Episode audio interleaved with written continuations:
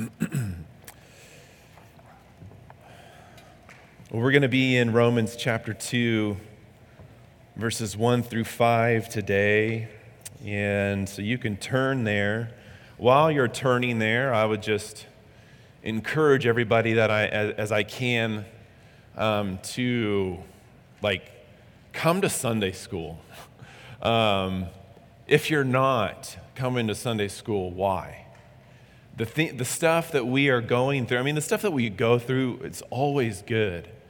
The stuff that we're going through right now concerning biblical anthropology and man, it is, it is so important and it's marrying so well with the sermon series that we're doing. One, we're going to be breaking into Romans chapter two. We should all have some idea of uh, mankind and what is wrong with man and the sinful hearts and desires and all that stuff. And what we've been learning about in Sunday school regarding biblical anthropology and who man is. I mean, today, talking about being created in the image of God, endowed with this knowledge, this holiness, this righteousness that He's given to us. That was what was lost in the fall when it said that man had his eyes opened and we died to, in our sin. We died in that way. Um, but in coming to Christ, we have that restored to us. And so, as believers now, we live in the image of um, knowing what God would want us to know and having His Word. We have His righteousness given to us. We have this holiness given to us, imparted to us by Christ as well. And so, then the believer then seeks to live those things out um, in the way that God created us to live them out. So it's just, it's wonderful stuff. It's going to marry, it's married very well with what we've learned about in Romans chapter 1 already, and it's going to continue to marry very well with what we're going to be getting into in Romans chapter 2 as well. So I encourage everybody, if you cannot attend in person, please at least watch online. If you haven't been able to watch online, um, they're available to go back and watch. So please do that. I would encourage you to do that. Um, before we get into chapter 2 today, I want to try and set the stage for us because there are a few things that we are going to encounter in chapter 2 in Romans that if they're very easily misunderstood. Two things in particular that Paul could seem like he's encouraging a works based righteousness or a moral law based righteousness. And these things are, we'll get into more so in the latter part of chapter 2, but Paul has been building his argument as he's been talking about in chapter 1, laying the foundation for the effects of the fall upon mankind, who we are now, depraved in our nature. Um, and he's going to kind of weave some of those thoughts into some of the things that come up later in chapter 2 as well. But um, we'll see that as, as the sermon series unfolds, Lord willing. But there are a couple things, one in particular, that I want to draw our eyes to. And, and hopefully, this is a, I pray that this is a kind of a, a, a helpful framework to view what it is that we've been talking about and to view especially what we're going to be talking about in chapter 2 in Romans. And the framework would be this is that um, God, in, in the beginning in Genesis, one of the things that we see is that there are two covenants that exist that run parallel through all time that are existent for all mankind. And the first that we see was, is what we would call, or what I would call, the covenant of works. We see that in Genesis chapter 2, verses 16 and 17, where God commanded Adam and Eve to not eat of the tree of the knowledge of good and evil, but if they did, they would die. And essentially, they, they had a work set before them to perform an act of righteousness. And if they did, then they would achieve um, a, another state of perfection and glory where they were incapable of falling into sin. But um, they, of course, we know that they, they fell into sin, they broke this covenant of works, and because of that, mankind is now a covenant um, lawbreaker. But this covenant of works continues on. God still demands perfect obedience and righteousness. It's not as if because Adam and Eve broke that covenant of works, God puts it aside. It still continues on. The call for mankind is absolute, complete perfection. Or as my brother would say, God said, Adam, you better keep that law perfectly, personally, and perpetually, boy. But we can't do that. And so the other covenant that we see introduced in Genesis 3:15 would be the covenant of grace. And that mankind is um, not saved by his works, which is impossible. Paul will make that very clear in Romans chapter 3. We want to hold on to those things, especially as we get into the latter part of chapter 2. But that mankind is saved by the grace of God. It's still by works in a way because, uh, but it's only that Christ now has completed and fulfilled the works on our behalf. And the covenant that we exist in now with God, this relationship that we have with God, is solely by His grace. The finished, and completed, and victorious work of Christ. And so mankind has the demand set before them work perfectly, personally, perpetually, for all time. If you can, you can attain salvation by your works. The problem is that sin and the fall makes that impossible. So, what is man to do? God lovingly and graciously introduces the covenant of grace and says, I will provide what it is that I demand on your behalf. And we see that in the person of Christ. And so that's why it's by grace that any of us have been saved by faith. And so we're engrafted into a relationship with Him through the covenant of grace. And we'll see why these things are important to keep in mind, especially as we work through chapter 2. Paul has already emphasized the covenant of grace in the gospel in Romans chapter 1, verses 16 and 17. He's not ashamed of the gospel because it is the power of God for salvation to everyone who believes. So he's emphasized the covenant of grace and what the gospel is, and that mankind is saved by the grace of God. But we've also seen in Romans chapter 1, 18 through 32, this covenant of works still present in creation creation we've seen in Romans chapter 1 gives it gives a knowledge of God, but it gives an incomplete revelation of God. We've seen that the, the creation is um, and the law being present that the creation continues to proclaim condemns mankind, although we're still able to delineate right from wrong from creation, to be able to give honor and thanks to God for creation, but this knowledge of God is not one that can save. Through creation, we clearly can perceive things about God. Enough perception to where we should give him honor and thanks, is what Romans 1 tells us. But we don't because our hearts are hardened. And, but we still maintain this idea created in the image of God. We still create, we still maintain this idea of being able to tell right from wrong. We have this, this moral compass hardwired into us still, even after the fall but it's condemning us and it cannot save. And that's where the gospel becomes good news. The, the gospel comes in and it gives us a fuller revelation of who God is. And once you come into relationship with God through Christ, you continue to know more of Him, more about Him. And then that, because of that, you grow to love Him more and desire Him more and want to worship and serve Him more. And then we get into Romans chapter 2. And we want to talk about the chaos in the chorus. What we've seen in Romans chapter 1 is that creation is a choir that is singing the chorus of God's majestic immortality. We've seen this, we see it in, uh, in Psalm 19, we've seen it in Romans chapter 1. That creation, even after the fall, is still a choir that is singing the chorus of God's majestic immortality. But while this chorus sings out, mankind is living in chaos, raging against what creation reveals about God outside of them, and raging against what the moral law reveals inside of mankind. And the problem is that we're too depraved to notice. And indeed, the fall has made it so that we cannot, apart from the work of God to open up our eyes, we will continue to live in chaos among the chorus that creation continues to sing for Him and for His glory. And so, with that being said, we want to read Romans chapter 2, verses 1 through 5 today and see then how Paul brings this, what it is that he's been talking about in chapter 1, a little bit closer to home maybe for, for us to consider today as well. So, Romans chapter 2, verses 1 through 5 says, Therefore, you have no excuse, O man, every one of you who judges.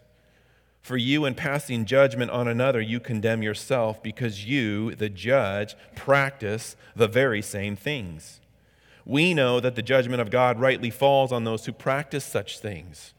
Do you suppose, O oh man, you who judge those who practice such things and yet do them yourself, that you will escape the judgment of God? Or, you, or do you presume on the riches of his kindness and forbearance and patience, not knowing that God's kindness is meant to lead you to repentance? But because of your hard and impenitent heart, you are storing up wrath for yourself on the day of wrath, when God's righteous judgment will be revealed. We've seen in chapter 1 how Paul has written this letter to the believers in Rome. And he spent a great deal in chapter 1 talking about what it is that the world out there does. Them, the unbeliever. And I can imagine that someone standing among the congregation in the church in Rome and reading this letter, and those within the church in Rome saying, Yeah, those people, those worldly unbelievers out there, they are so sick and twisted. Look at the things that they do. Listen to the description of the way that God look, sees them murderers. They practice strife, deceit, maliciousness. They're slanderers, gossips, haters of God, insolent, haughty, boastful, inventors of evil, disobedient to parents, foolish, faithless, heartless, ruthless. The world out there is so messed up. But God would not allow them nor allow us to just point the finger at them in such a way, but to also consider have these things invaded and permeated the church as well? Notice the connection between 132 and 2:1 though they, the unbeliever out there in the world, though they know God's decree that those who practice such things deserve to die, they not only do them, but give approval to those who practice them. Therefore, you have no excuse, O man, every one of you who judges. For in passing judgment on another, you condemn yourself because you, the judge, practice the same things. I can imagine this letter being read to the believers in Rome, the mindset of being, yes, look at the world and how twisted it is. But then he says, But what about you, oh man? For you who are here listening to this letter being read, what about you who point the finger and judge and condemn others for doing those things, and yet you do them too? What do you think is going to befall you? See, he's not talking about the believer. See, the reason why this passage stings is because in some ways we all struggle with hypocrisy. This is what the issue is. The reason why a text like this hurts and it gets close to home and we wiggle in our chair is because we all are hypocrites to a degree. We all say, condemn things in the world, and then if we take a moment to examine ourselves, you go, but man, I'm guilty of doing the same thing at times. What he's talking about, not necessarily is the believer, although it's good for us to examine those things that were hypocritical as well but he's also but primarily talking about those who think just because that they're in the church and they point the finger at others and judge others for doing those things and yet do them themselves the blindness that they have in their hypocrisy. It's clear that he's not talking about the believer. I mean we consider the chaos first in verses 1 and 3 and 5. He says, You have no excuse. For whatever reason it is, they, they don't have excuse, whether it's um, from creation itself, as we saw in chapter 1, verse 20. Chapter 1, verse 20 says God's invisible attributes, namely his eternal power and divine nature, have been clearly perceived ever since the creation of the world and the things that have been made, so they are without excuse. The world is without excuse because they see these things about God through creation. Therefore, in chapter 2, verse 1, therefore you have no excuse. Oh man, perhaps, perhaps the, um, the standard that's facing them squarely in the eyes is the standard that creation exclaims to everybody. Perhaps maybe they had even more information because they were within, were within the church and they had some of the, the writings, perhaps, from some of the other apostles. Whatever it is that they had, Paul is making a clear indictment to them that they are without excuse for, for practicing the very same things that they judge and condemn other people for doing. And he says, and he, and he refers to all those who are listening broadly by using this term, oh man. Speaking generally to everybody who's listening, you see this composite picture of, of the chaos in verses 1 and 3 and 5. You have no excuse, O man, every one of you who judges, for in passing judgment on another, you condemn yourself, because you, the judge, practice the very same things. Verse 3 Do you suppose, O man, you who judge those who practice such things and yet do them yourself, that you will escape the judgment of God? Verse 5 But because of your hard and impenitent heart, you are storing up wrath for yourself on the day of wrath when God's righteous judgment will be revealed. The man is a man who is guilty of hypocrisy under God's judgment and is storing up wrath for themselves. 12 times in verses 8 through 15 of chapter 1, he has addressed the church of saying, You, you, you, or your. About 21 times in verses 18 through 32, in talking about the world, he has said, They, them, there. And so he's made a clear distinction in chapter 1 of the church and the world. But here in chapter 2, he says, What about you, O man? Addressing everybody who's listening. We know that within the church, there are goats that are with the sheep, and that there are tares that are sown along with the wheat. And so this is a, this is a call for a personal examination to the hypocrite. He says that you're condemning yourself in passing judgment on another, you're making a moral evaluation. There, there, where mankind, still even in our fallen nature, is still able to make moral evaluations of things. And this is why they're passing judgment. They're saying what those people are doing are wrong. The problem is, is that in passing judgment and making this moral evaluation on others, they never once stop for a moment to think and consider themselves. And they do the very same things that they condemn in others. I was reminded of, you all probably know where I'm going to go with this, but I was reminded of the story of Nathan's rebuke to David. David had committed adultery with Bathsheba in 2 Samuel chapter 12 verses 5 and 7. And Nathan comes to David to reveal to him his sin of what it is that he has done in stealing Uriah's wife Bathsheba for himself, having adultery um, with her. And he gives them a story of a, a rich man who had many herds and flocks, and of a man who had just one lamb that he loved so much. And the rich man took the one man's little sheep, prepared, took it, slaughtered it, prepared it for his guests that had come to him. And Nathan asks David what, it, what should happen to this rich man that had all this wealth and stole this one sheep that this man had. In, in 2 Samuel 12, 5, David's anger was greatly kindled against the man, and he said to Nathan, As the Lord lives, the man who has done this deserves to die. And he shall and he shall restore the lamb fourfold because he did this thing and because he had no pity. And Nathan said to David, You are the man. Thus says the Lord, the God of Israel I anointed you king over Israel, and I delivered you out of the hand of Saul. And he goes on to talk about all these blessings of what it is that God had done for him. And David's response is, I have sinned against the Lord. That should be the response of those who are in Rome, who are hearing Paul's indictment that in hearing these things mentioned, as Paul's going through that list of chapter one, those listening should be thinking to themselves, who are hypocrites, guilty of doing these things.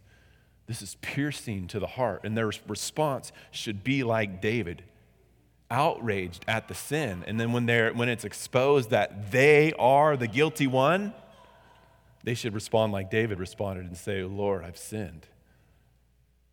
And he's trying to get them to see that in the way that he's describing them, what it is that they're doing. We're reminded of the fact that Jesus would say in Luke chapter 12, verses 2 and 3, in warning his own disciples about the leaven of the Pharisees, which is hypocrisy. And he reminds them very quickly after that nothing is covered up that will not be revealed or hidden that will not be known. Therefore, whatever you have said in the dark shall be heard in the light, and whatever you have whispered in private rooms shall be proclaimed in the housetops. That there is coming a day in which everything will be made right, and all that is as God sees it will be made known.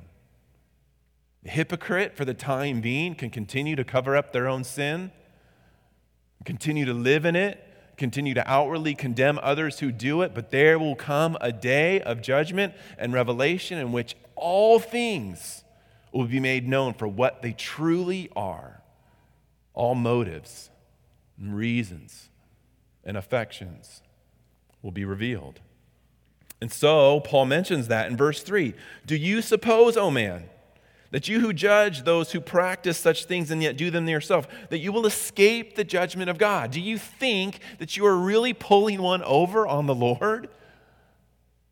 Do you think, you may be fooling everybody else in the room, right? We're really good at this. We show up at church, we got our nice clothes on, we got our smiles on our faces, we at times we can look like plastic people. And there's so there's like a tempest of sin and disobedience raging within the heart. And Paul asks them, Do you think that you're hiding that from God? Do you think that He doesn't already know what it is that you want? What are you thinking about right now as you sit in that chair? What are your, where, what are, where are your affections, your desires, your hopes, and your dreams? Scripture tells us to do all things right, whether you eat or drink or whatever you do, do it for the glory of God. 1 Corinthians 10 31. Is that really the way that we live? You think, do we think that we can escape the judgment of God? And so I ask myself the question why would someone who is a hypocrite to this, like this, think that they're actually going to escape God's judgment? And I think it's probably the same reason why many of hypocrites today think that they're going to escape God's judgment. They have some knowledge, they some, some sort of knowledge of what the Bible says. Some idea of who Jesus is. Perhaps they had some like spiritual experience at one point in their life, right? I mean, there's this Asbury revival going on like right now. It's huge. It's, I mean, even Fox News is talking about it. Like, and we're, we still, you know, I, I hope, I, I do hope, I do pray that this is genuine revival, but time will tell. But people have religious experiences all the time. Doesn't mean, doesn't necessarily mean that they're saved. You pray a prayer, you walk the aisle.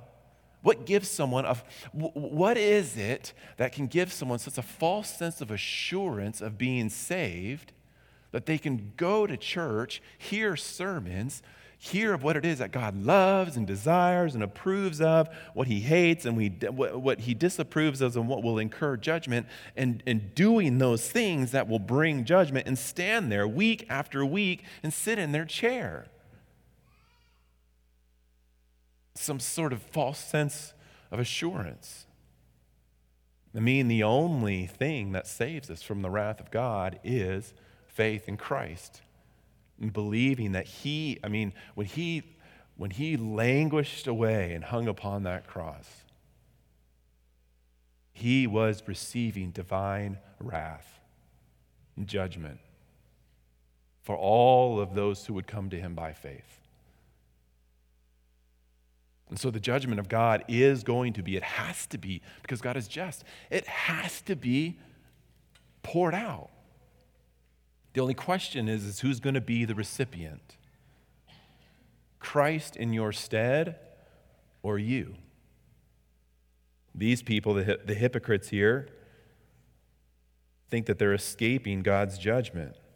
And then this is the worst part, the way that it describes them in verse 5. But because of your hard and impenitent heart, you're storing up wrath for yourself on the day of wrath when God's righteous judgment will be revealed. They're just storing up the wrath of God. Their hearts are hard, they're, uh, they're obstinate and stubborn. Impenitent, meaning they're, they're unrepentant. And they're storing up wrath for the day of wrath when God's righteous judgment is going to be revealed, that day of exposure and wrath and judgment. That's the chaos that Paul is addressing. But let's look at the chorus. Verse 2, we see in verse 2 and 4, Paul talking about the chorus that still is being maintained. We've seen that in chapter 1. He carries that forward into chapter 2. We know that the judgment of God rightly falls on those who practice such things. Again, we know these things either by general revelation or through special revelation of God's word, that God's judgment rightly falls on those who practice such things. And we see in this passage God's justice highlighted that God's justice is right and that it includes judgment, and it's an expression of His moral evaluation on things. The hypocrite can make a moral evaluation and say that is wrong, but still do it themselves. But God declares something that is wrong and it always right because He never and is incapable of doing wrong. That's why his, just, his judgment is always just and right. He always stands in the position of being right. When, I mean, I probably think I'm like that more often than I really am. I'm, I think I'm always right. But God actually is always right in all that He says and thinks and does forever and always will be. It's incredible. His ju- and His judgment is an expression of his moral evaluation. And this is one of the things that I see, though, too. You see this in verse 2 and 3. His judgment rightly falls on those who practice such things. Do you suppose, O oh man, you who judge those who practice such things? And so, two verses in 2 and 3, he emphasizes the practice of what it is that he's talked about in chapter 1. So he's condemning those practices. But think about it on the flip side. He's also implying that through the regenerative work of faith in God by the power of the Holy Spirit working in someone's lives, life, that they actually can come to a place where we are no longer practicing these things. I mean, isn't that wonderfully good news? That, that, that those who genuinely know Christ actually grow in holiness.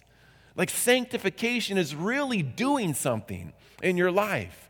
You used to be a certain way. You used to practice certain things, and oh, how did we do those things and love those things and enjoy those things? But when, my, but when I came to know Christ, my desire, my love um, for some of those things completely died. Now I'm still tethered to some of them, and I struggle with them. But it's wonderfully good news that I'm growing and changing, and I am no longer practicing and doing the same things that I used to do before. I mean, that's good news. If you're in Christ, I know it may seem like you're in neutral. Man, for some of us, it may seem like we're in reverse. But the Spirit of God working in your life is propelling you forward to be like Christ and preparing you to spend an eternity with Him. Right? Like Philippians 1 6, He who began a good work in you will carry it on to completion until the day of Christ Jesus. These are wonderful promises that we have. We like don't have to practice the things that we're doing. We're, we're, we we struggle. We'll, we'll get into this all in Romans more, but the point being here is that real change and growth is absolutely possible and even promised to those who are in Christ. And then you get to chapter 2, verse 4, and this is really like the crown jewel of the passage. Look at how it, it, it puts the character of God on display for us. He's talking to the hypocrite. Do you presume, but presume on what? To presume, to despise, or to disregard. What are they despising and disregarding? The riches of his kindness and forbearance and patience. Not knowing, they have no idea. They're blind to the fact that God's kindness is meant to lead them to repentance. Like, that's the point. The repentance is the point. The hypocrite needs to come to a place of repentance where they, where they making the moral evaluation of what others in the world are doing as being wrong, sinful, despicable in the eyes of God, and, and, they see that they're doing the very same things and they're pierced, they're, they're, they're crushed, their heart is torn by who they are and what they're doing. That's why Paul wants to come and preach the gospel, right? Chapter 1, verse 15. So I'm eager to preach the gospel to you also who are in Rome. Why is he eager to preach the gospel? Because of what the gospel does. The gospel is the only thing that reveals the righteousness of God. And oh, when the righteousness of God is revealed, man's sinful man is undone. You're laid, your, your heart is laid asunder, it's ripped in two, you're crushed. And you see very quickly that your only hope of salvation is from the righteous one. Listen to the way and look at the way that God's character is spoken of. Presume on the riches. I lo- you know, he just, he just could have said, You presume on, the, on his kindness and forbearance and patience, but no. God includes this, the, the phrase, the riches, so that we might know the inexhaustible depth and the vastness and, and the, the potency of the, these things about God. He's not just like a little kind and a little forbearing and a little patient, but like God is rich. Don't you wish like all of the people in your life were rich in these ways? I mean, I wish I was rich in these ways. I wish I was rich in, in patience and forbearance and kindness. I, I wish that my kids were this way. I wish every I wish we were all like this. But it magnifies the character of God, the unfathomable depth of who he is and his kindness. His kindness is his, his goodness, his moral excellence, and his forbearance or his delay and his tolerance and his patience. If, if we, we, we say that some people are short tempered, to be patient is to be long tempered, it's to deal with and bear with sin for a long period of time. And you think about, he's saying that God is rich in excellence, in tolerance, and being able to bear with sin for a long time. It's part of his being. That's what the second kindness, not knowing that God's kindness is what? Meant to lead you to repentance. You think of all the ways that God is kind to us, that he, he allows sin to go on, that He bears with sin, that He's kind, He's tolerant, He allows sin to go on, He bears with it for a period of time so that mankind might repent. What should have happened is that every time a sin is committed, the one who commits it is taken out immediately. That's justice in God's economy. Every day that the unbeliever is still breathing is, is, a, day, is a day where God is expressing, expressing the depth of the riches and his kindness and tolerance and patience upon them. And, and, and that was an expression of himself towards you and I as we were unbelievers and unrepentant as well. Should never forget. And, and, and he continues to be that way towards us. Think of all the ways that God is kind to us. His kindness is displayed in His creation. We see this in one of Paul's sermons in Acts chapter 14, verse 17. Beginning in verse 16, as Paul is preaching, he says, In past generations, he, being God, allowed all the nations to walk in their own ways. Yet he did not leave himself without witness, for he did good by giving you rains from heaven and fruitful seasons, satisfying your hearts with good and gladness. And one of the ways that God has revealed how kind he is is just by the way that he treats his creation in general. Matthew 5:45 reminds us that the rain falls evenly on the wicked and the good. God is just kind to all of his creation because it's who he is. Even unbelievers experience God's kindness. You think of all the other ways, some of the other ways, the comforts and conveniences that God gives to us. We saw in um, chapter 17, or excuse me, chapter 14, verse 17 of Acts just now, that God did not leave himself without witness, for he did good by giving you rains from heaven and fruitful seasons, satisfying your hearts with food and gladness. And you think of all the ways that, just as an expression of God's kindness, He satisfies our hearts with food and gladness. DoorDash is a wonderful thing, it's an expression of God's kindness upon us.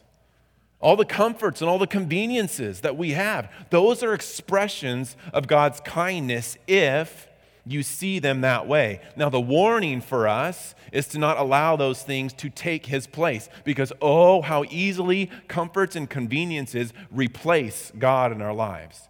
But if we see those things as being good gifts of his kindness towards us, then we can rightly thank him for all of these things and be thankful in all circumstances. Jeremiah Burroughs said, External things cannot alter a heart full of grace. When your affections are set upon Him and your heart is full of love for Him and the grace that He's given to you, all the external conveniences and comforts and temptations cannot alter that. For He has taken up residence within us. You think of another way that He's been kind to us in giving us the church where we have the opportunity to worship, to fellowship, to hear God's word preached, to hear it sung, to take communion together. You think of all the ways that God has, has been um, kindly expressing his disposition towards the world by the presence, preserving the presence of the church. But the world sees the church as a problem, as a disease, as a virus that needs to be eliminated.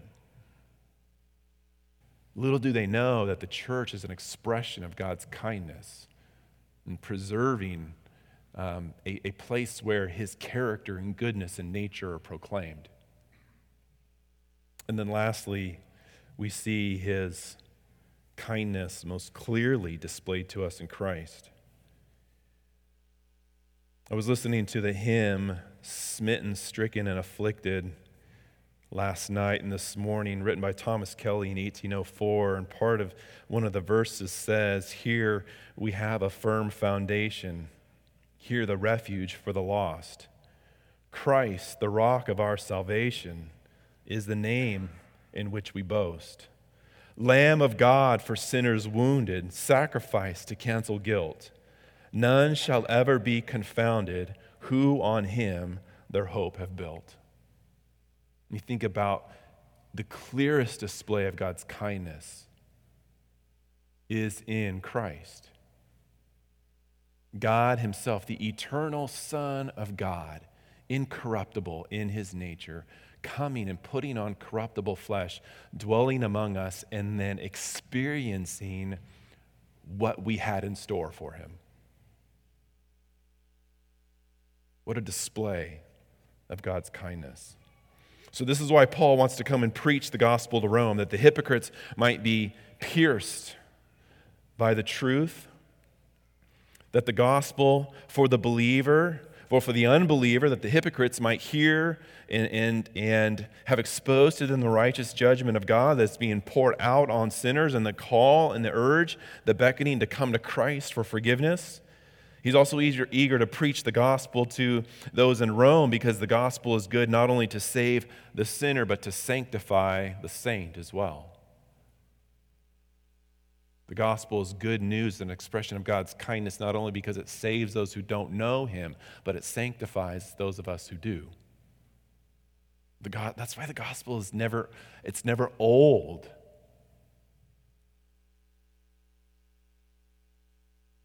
If you have been convicted of sin, of, of any sin or hypocrisy, the gospel calls you to come to him today. To not to turn, to not turn or to hide or to run, but to come to him and confess and to trust his goodness and his loving kindness. That forgiveness is what is in store for those who come to him by faith and confess their sins. It's obviously also meant to, a message like this is also meant to keep the church holy and humble. Never assume that God takes sin lightly just because you aren't paying for it today. Messages like this are incredibly, for me, sanctifying in the sense where asking myself, Lord, in what, in, in what ways am I hypocritical? And do I not properly represent you to others? It's to produce holiness and humility. It's also a call for us to be like him. Jesus would say in Luke 6:35 and 36, love your enemies and do good and lend. Most of us are familiar with that part, expecting nothing in return, and your reward will, be, reward will be great, and you will be sons of the Most High. Why? For he is kind to the ungrateful and the evil. Be merciful, even as your Father is merciful. There's application for us in that we are called to display the same kindness that we receive from Him to others. We are recipients of the riches of this incredible kindness, tolerance. Think about how intolerant and impatient we are. We live in a world of, uh, uh of, of Netflix and drive throughs and everything right now. And when we don't get it right now, what I want right now, we, be, we grow incredibly impatient and intolerant. I, I get so irritated when I've got to wait for a video to buffer for like 10 seconds. You think about how applicable this is for us. Are we kind, patient, and tolerant? For God is that way with the unbeliever and the evil and the wicked. So be merciful even as your Father is merciful. And then lastly, just consider the hope that's given in our text. God is giving opportunities for repentance. He's kind and forbearing and tolerant, patient, so that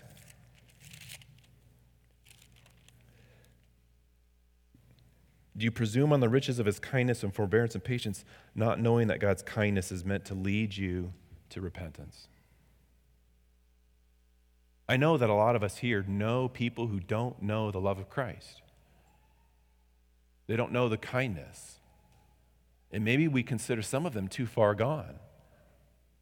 But every day that they are still here is a day and an opportunity for repentance that God grants them. And we don't know how many of these days we have. And so we make the most of every opportunity. Now we kind of start to get, man, why was this guy Paul so committed and determined to this gospel thing and planting churches? And we know why, we see why. The question is, like, do we derive hope from that? And are we on board with it too? As we prepare to take communion together, this is an opportunity for our worship to continue. We've worshiped the Lord in song, we've worshiped Him, and I pray through the preaching of His word. As we extend our worship time together as we partake of communion. But communion is not just a time of worship, it's also a time of confession, time of examination, and time of assurance of being pardoned by Him if we are in Christ and having the gospel be good news to us that we are, we are saved by his by the blood of Christ, still recipients of his kindness, though we go astray. This is an opportunity to confess and to return as we look at these elements. So, this is the time for the believer. If you are visiting North Hills today and you are a believer in Christ and you know Him by faith and by faith alone, then the invitation to the table is yours. But if you're not a believer, to consider how you stand before Him and how His, how his patience and His kindness continues to go every day and as an opportunity for repentance. So the elements are on the tables behind you, and you can get those and return back to your seat. And we'll have a time of prayer, meditation, and then we will partake of communion together shortly.